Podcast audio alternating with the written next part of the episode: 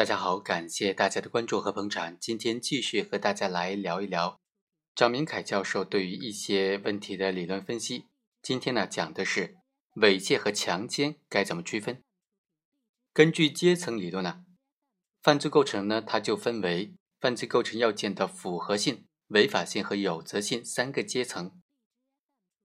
张明凯教授就认为，行为符合哪一种犯罪的犯罪构成要件？不是由故意内容和主观目的决定的。由于构成要件是违法行为的类型，不同的犯罪具有不同的构成要件，而构成要件所描述的是客观的不法事实，所以按照结果无价值论的观点，一个行为符合什么样的构成要件，取决于客观事实，而不是取决于故意内容和主观的目的。比如说。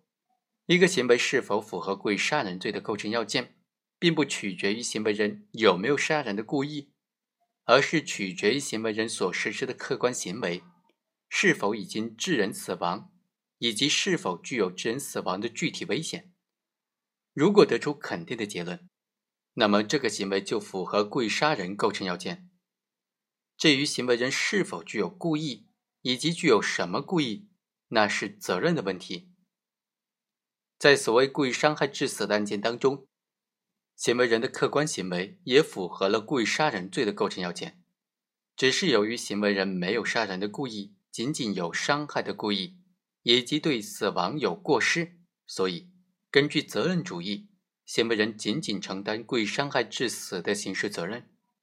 这并不是说因为行为人具有伤害的故意，所以导致他的行为。仅属于伤害行为，而不属于杀人行为。换句话说，一个客观上符合故意杀人罪构成要件的行为，不可能因为行为人具有伤害的故意，就转化为故意伤害的行为。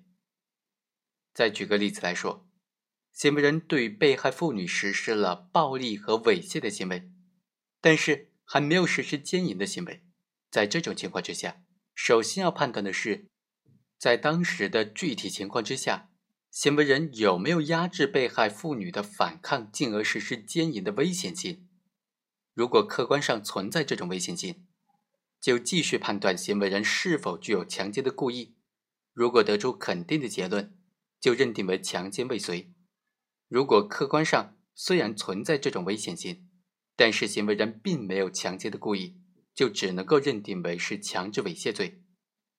如果客观上不存在实施奸淫行为的可能性，那么就只能够判断行为人是否具有强制猥亵的故意。如果得出肯定的结论，就认定为强制猥亵犯罪。好，以上就是张明凯教授对于这个问题的简单的分析。我们下期再会。